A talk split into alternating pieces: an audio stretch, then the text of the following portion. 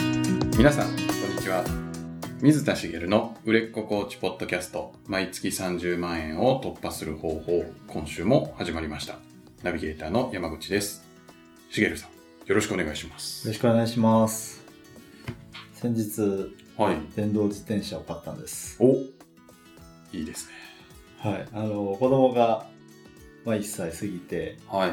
まあ、行動範囲も広がるというか、まあ、あの、電動自転車というか、自転車にね、乗せてもいいかなっていうところになったので、はい。でやっぱり、じあの子供乗せて、まあ、あの、走るので、やっぱ電動の方がいいかなと思ってですね、はい。でうちの周り結あの公園とかもあるんであのいろいろ下見をしてたんですよはい。ただ結構やっぱ電動自転車が多くてうん。であのまあやっぱり大変じゃないですか毎日のことになるとはい。使うのは主に妻なのではい。あのどうしてもおねあの使い勝手を考えると電動がいいかなってことでちょっと高いんですけどまあまあいいお値段しますよね。しますねはい。でまあ悩んで悩んでっていうかいろいろあの調べてはい。これにしようかなって言って買ったんですけどはい。で、えっと、早速使い始めてるみたいではい。であの結構その今まで徒歩で1回だけ行ったことあるちょっと遠めの公園とかはい。そういったとこにもこう行けるんでうやっぱん。行動範囲が広がるんですよねなるほでそれがいいなと思ってですねでもなんとなくそれってわかるじゃないですか行動範囲広がりそうだなってど。そうですね。実際使ってみるとやっぱ全然なんかあこんなに気軽にこんなとこまで来れちゃうんだみたいな感覚があるらしくてですねおーそんな話を昨日してたんですけどはい。でも冷静に考えるとこう徒歩だと例えばあのよく計算上だと時速4キロとかっては言ったりしますよい。ね、はい。でえっとまあ子供を連れて行くとなると、はいまあベビーカーとかで行くとかって考えるともうそんなには出ないので、うん。まあ、時速例えば3キロぐらいはい。で電動自転車だとまあ平均時速例えば10キロぐらい出るとしてはい。 10キロまあ、えっと約3倍ぐらいですよねうん。で距離で3倍ってことはいける行動範囲って考えるとまあ2乗なので9倍みたいお なんか難しくなってきましたねな。ちょっとまあ理系なのでこういう考えをしちゃうんですけどはまああの距離が3倍ってことは面積に直すと9い。倍になるわあーけですなるよねほど、なるほど。面積、確かに。はい、はいこう、そうですね。円しこう、ええ円そうを書いそうそうて。そうそうなるほど、確かに。まあ約10倍ですよね約10倍、確かに。はあ、いそうですね。まあこれもすごく概算なので何とも言えないんですけど、行動範囲が10倍に広がるって一桁違うじゃないですかうん。一桁違うことって相当なことだと思いますねお今ー。まで1の行動範囲だったのが10になるわけですよはい。めちゃくちゃ広がる感じがするじゃないですか確かに。今まで30分圏内をはい。移動の範囲だとするとそれが10倍に広がるわけですよね30分圏内っていうものが、それって相当広いなと思ってはい。でこうやってあの冷静に考えると分かるんですけどでも買うまでそこまでは考えてないわけなんですようん。なんとなく広がるかなぐらいで、そうですね。あったら便利だよなっていそうそうそううぐらいですよね。ははい、なんですけど実際使ってみると体感覚でい。あ意外とこんなとこに気軽に行けちゃうみたいな感じがやっぱあるらしくてですねなるほど。何が言いたいかっていうとはいや経験するとやっぱ違うんだなっていうかい。うん経験ししないでも今例えば私がやったみたいな計算をしなくてもいいんですけどはい。冷静に考えれば分かるはずのこともはい。当たり前に分かるはずなんですけどでもそこまで思い至らないことって多いじゃないですかうん。だから経験って大事なんだなって改めてはい。こうそのことで思ったんですよねうん。ねなんか行動範囲10倍って言ったらすごい電動自転車はいめっちゃ売れそうじゃないですか。ああ確かにね。いや、はなんか別に私必要ないですけどちょっと欲しいなって思っちゃいました。いそうしかもあのふ負荷が負担がなく10倍なんですよね坂とかあってもやっぱ楽なのあーではい。やっぱ坂とかあるとあの距離は遠くても自転車あの電動じゃなくても行けると思うんですけどはい。徒歩だと坂上がるのちょっときついなぐらいでも自転車だと結構こがなきゃいけなかったりして、はい。きつさきつさもその速度に比例して上がる感覚があるじゃないです確かかに。ちょっとした、なんか上り坂でもしはいしんどいですよね。ですたよだねの自転車だと。ですけどその坂の負担がないのであその体力的にも精神的にもはい負担なく行動範囲がただ広がるっていうーすごねすごい武器を手に入れたなと思ってますい。やりましたね。いいしかもですしか。もベビーカーだとあの子供がもう嫌がったりすることもあるんですけど、うん。やっぱり風を切って景色が変わるからなのかはい。割と楽しんでるらしいんですねお確かになんか自転車からもう降りたいみたいなダダのこね方あんま見ない気見ながいしまですすね。よねベビーカーだとたまにあるのは見るんですけどうんなんかそう考えるとあもしかしたらあのすごく本当に子供も快適にはい。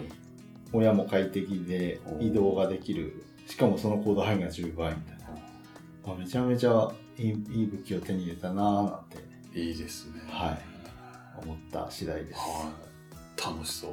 はいはい。はいでは、本題にはい行きたいと思うんですが、今日はですね、はいえっと、前回あのクライアントさんの悩みを、はいまあ、2つに区別してくださいみたいなお話をしたんですよね。はいあ。の本人が気づいている表層的な悩みとうん。気づいていない、まあ、本質的な悩みがあって自分のクライアントさんになるまでは表層的な悩みを解決できますよって伝えてくださいはということをお話ししたんですよい。ね。はい。まあ、本質的な悩みっていうのは本人が気づいてないっていうことがあるので、うん。あはのそこにアプローチしても本人に響かないですよっていうことをお話ししたんですけどい。じゃあその表層的な悩みを解決できますよって言ったらかいあの契約してもらえるのかっていう問題が今度は出てくると思うんですよ。まあそうですね、表層的な悩みしか、まあ分かってないから、いそれでお会いするけど、じゃあそれ解決しますよと言って、はいどうなるんだっていうことですか。はい、例えばあの前回も例として挙げたじゃあ旦那さんに関するはい。悩みをお持ちの奥さんがいてはい。その悩み解決できますよって言ったら、まあ、契約してもらえることもあると思うんですけどはい。まあでも、まあ、それこそ継続セッションってなると、金額がなかなか高いじゃないですか。はい。それで契約されないケースも結構多いんじゃないかなって思うんです。うん。何しろ、相手が表層的なので。はい。なので、じゃあどうするのっていうことで、まあ理想的なパターンというか、はい。あのーそれを今日はお話ししようかなとうん。思ってます。はい。で、早速先に答えを言ってしまうんですけど、その表層的な悩みから本質的な悩みにアプローチする場面っていうのが、あの、クライアントさんになってからあアプローチしましょうって前回はお伝えしたんですけど、はい。実はそれを体験セッションでやってほしいんですね。体験セッションで。はい。はい。どういう感じなんでしょまあ、正確に言うと、あの、体験セッションの場面っていうのは、まあ、継続セッションにお申し込みいただいてないので、う。はい。まあ、なんていうかな、継続セッションのクライアントさんではないわけですよね。はい。その段階でそのお本質的な悩みにアプローチする場面を作ってほしいっていうことなんですけど、はい。えー、とじゃあどうしていくのかってことなんですけど、まあ、その方の本当の悩みってこういうことですよねっていうのをこっちから投げかけていくんじゃなくてその体験セッションを通じて本人にその本質的な悩みそそれもその自分ごとの悩みだっていうことに気づいてもらううん。ことをしていくっていうことなんですね。はい。なるほど。こうなんか、表層から徐々に徐々に、はいこう、深いところに入っていくイメージそうでですすね。か。はい。おーまあちょっと分かりづらいと思うんで、はい。あの例を出して話していきたいと思うんですけど、まあ、あの、さっきも挙げた、じゃあ旦那さんにこう不満があるはい。ケースを取ったとして、はい。じゃあ何に不満があるんですかって言うと、例えば家事を分担してくれない。うん。家事分担してほしいんだけど、はい分担してくれない。それをどうにか解決したい。っていう、まあ、それも広くくればパートナーシップ、家族のはい。ことに関する悩みですよね。うん。なんですけど、おそれ、そういう悩みをお持ちの方が、例えばじゃあ体験セッション、あの、その悩み解決できますよっていうことをお伝えしていって、はい。えー体験セッションを受けてくれたと。うん。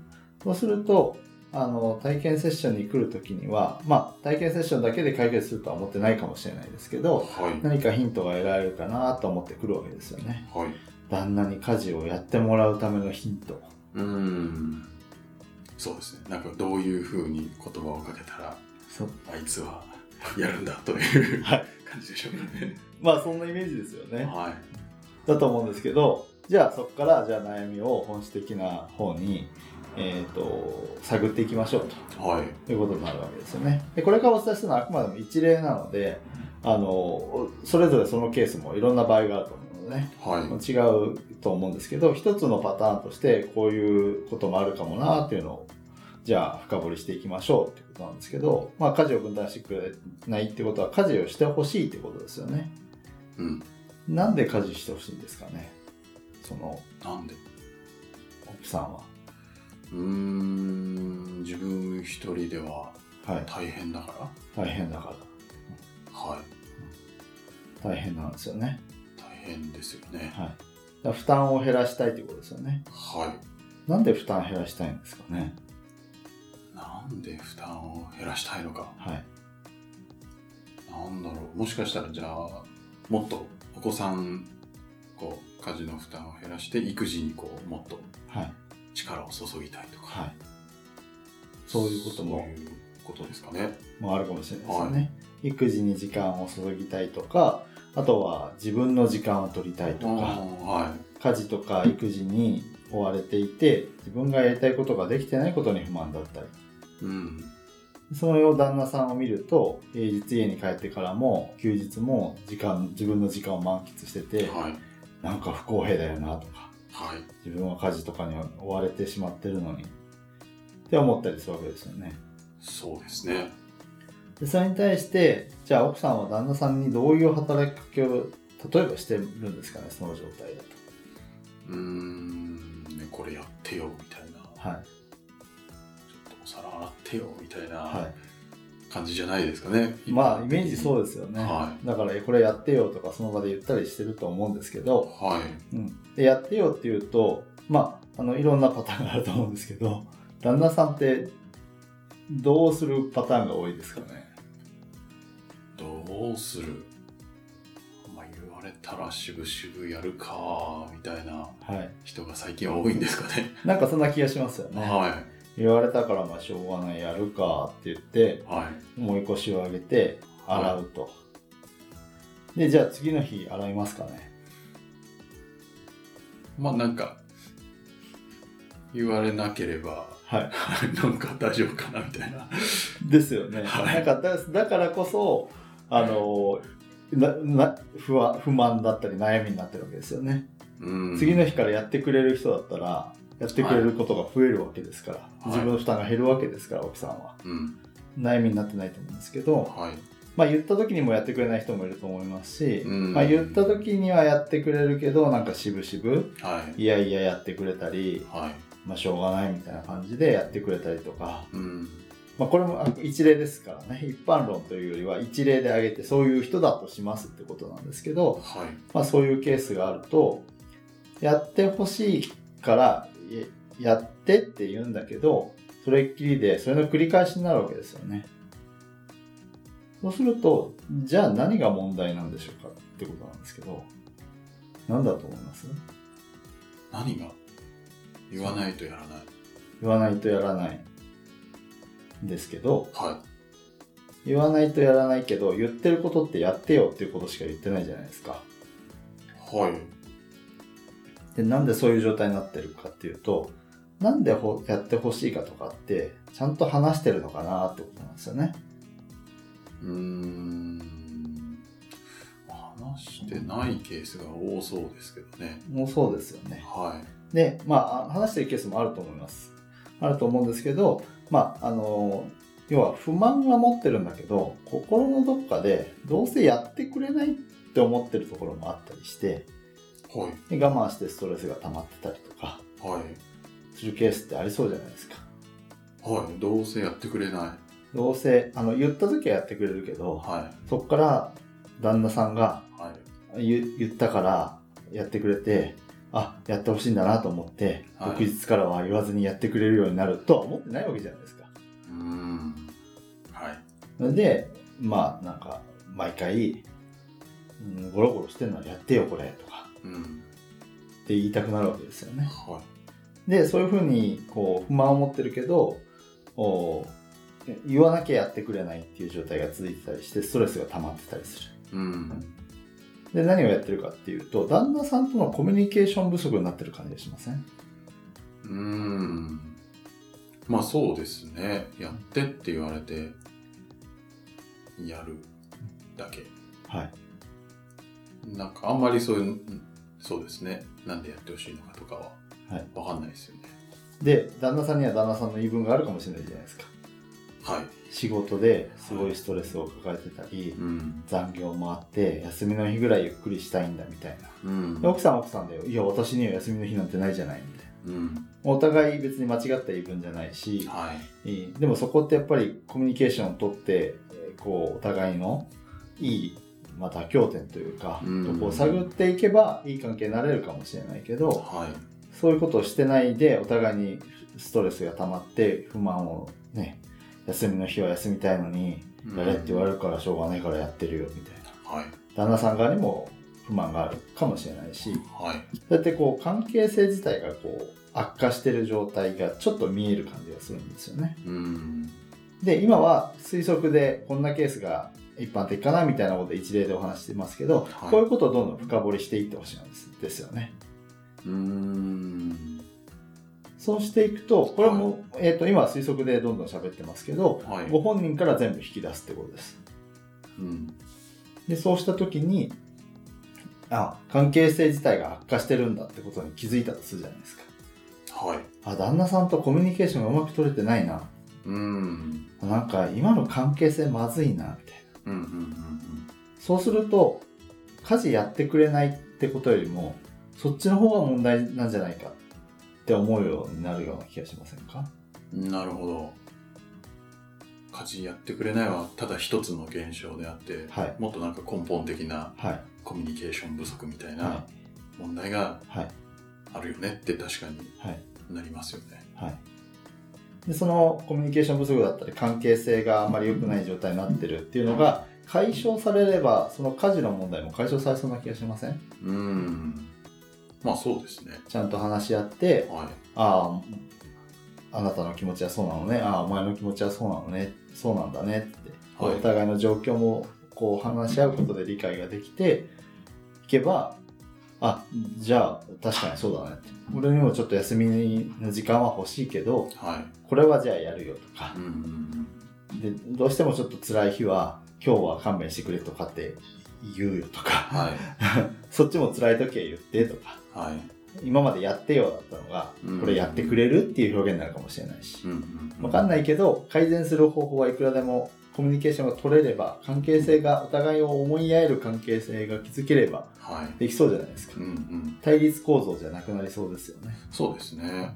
であ関係性があんまりうまくいってないんだ自分って思うようにもしなったらはそれはこのままじゃまずいかもって思うと思うんですい。うん。思わない人もいるかもしれないんでそれはそれでいいんですけどはい。このままじゃまずいって思ったらでもそれを改善するのってじゃあどうやってやったらいいのってなりそうじゃないですかうん。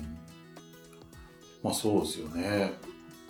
結構、その夫婦とかのコミュニケーションというと、なかなかじゃあパーンとこうやったらはいすぐ解決みたいな感じではきっとないでしょうね。はいですよねはい。でじゃあどうするかっていうと改改善したい解決したいって思うわけなんですけどはい。おその本質的な悩みしかも関係性が、えー、とお良くないかもしれないって気づいてこのままじゃまずいってこう自分ごとに結構なってきてる感じがするんですよねはい。そうするとそれを解決する方法ってどうすればいいんだろうってなった時に目の前にいるのが誰かっていうとはい。コーチであるあなたなわけですよねはい。そうすると、コーチから、じゃあ一緒に解決していきましょうよ、解決できますからって言われたら、はい。お願いしたくなりません確かに。それを気づかせてくれたはい。コーチなわけですよね。はい。うん。このコーチだったら、あ、私の本当の悩みを、悩みの本質の部分をはい。気づかせてくれたこの人だったら、解決の手助けもしてもらえるんじゃないかはってい。思えるじゃないですか。しかも、このままじゃまずいっていう気持ちが、その、今日来た、あなたの目の前に座った時よりも格段に高まってるわけですよね。うん。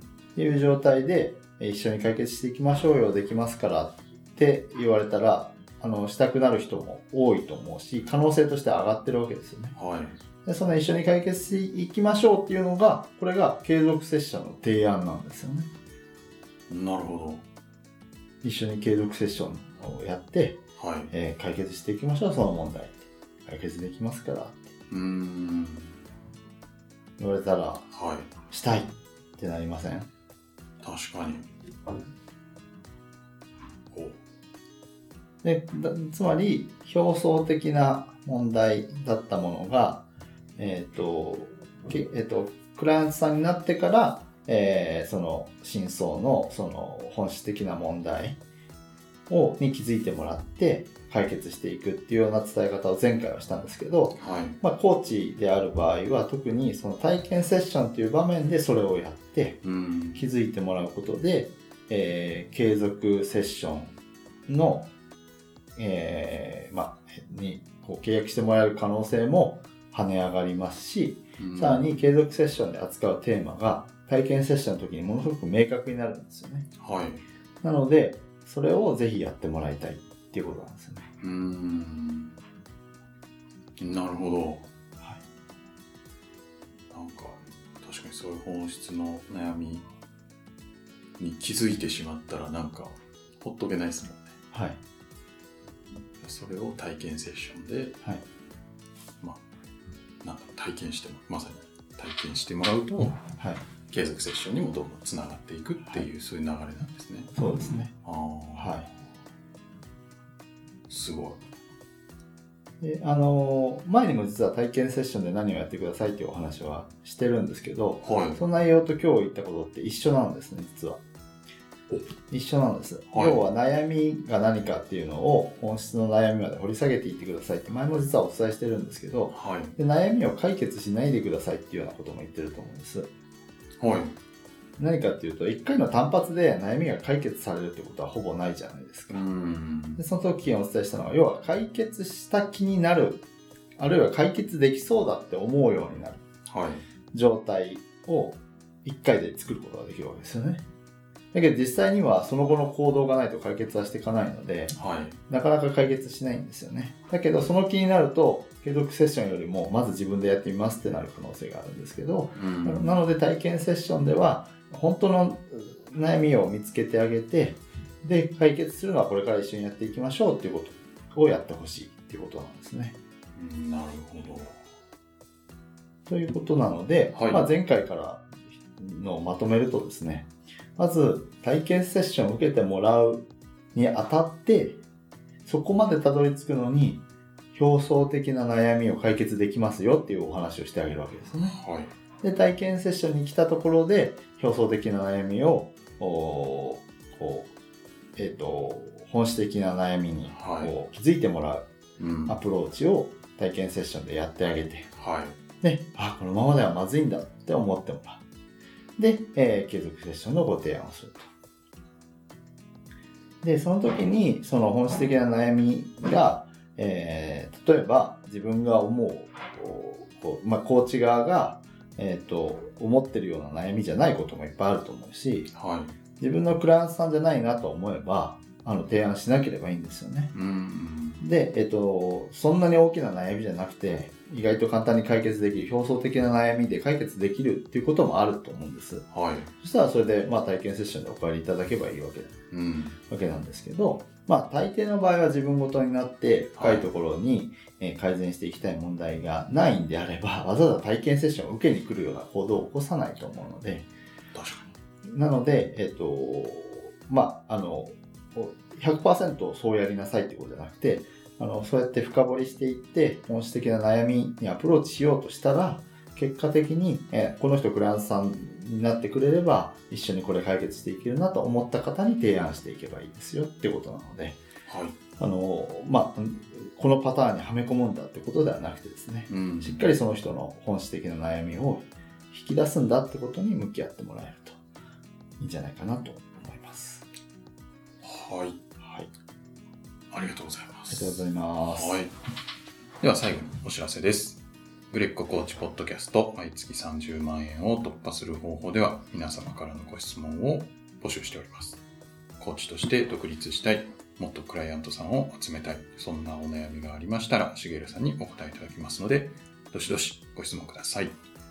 えーポッドキャストの詳細ボタンを押すと質問フォームが出てきますので、そちらからご質問いただければと思います。それでは今週はここまでとなります。また来週お会いしましょう。ありがとうございました。ありがとうございました。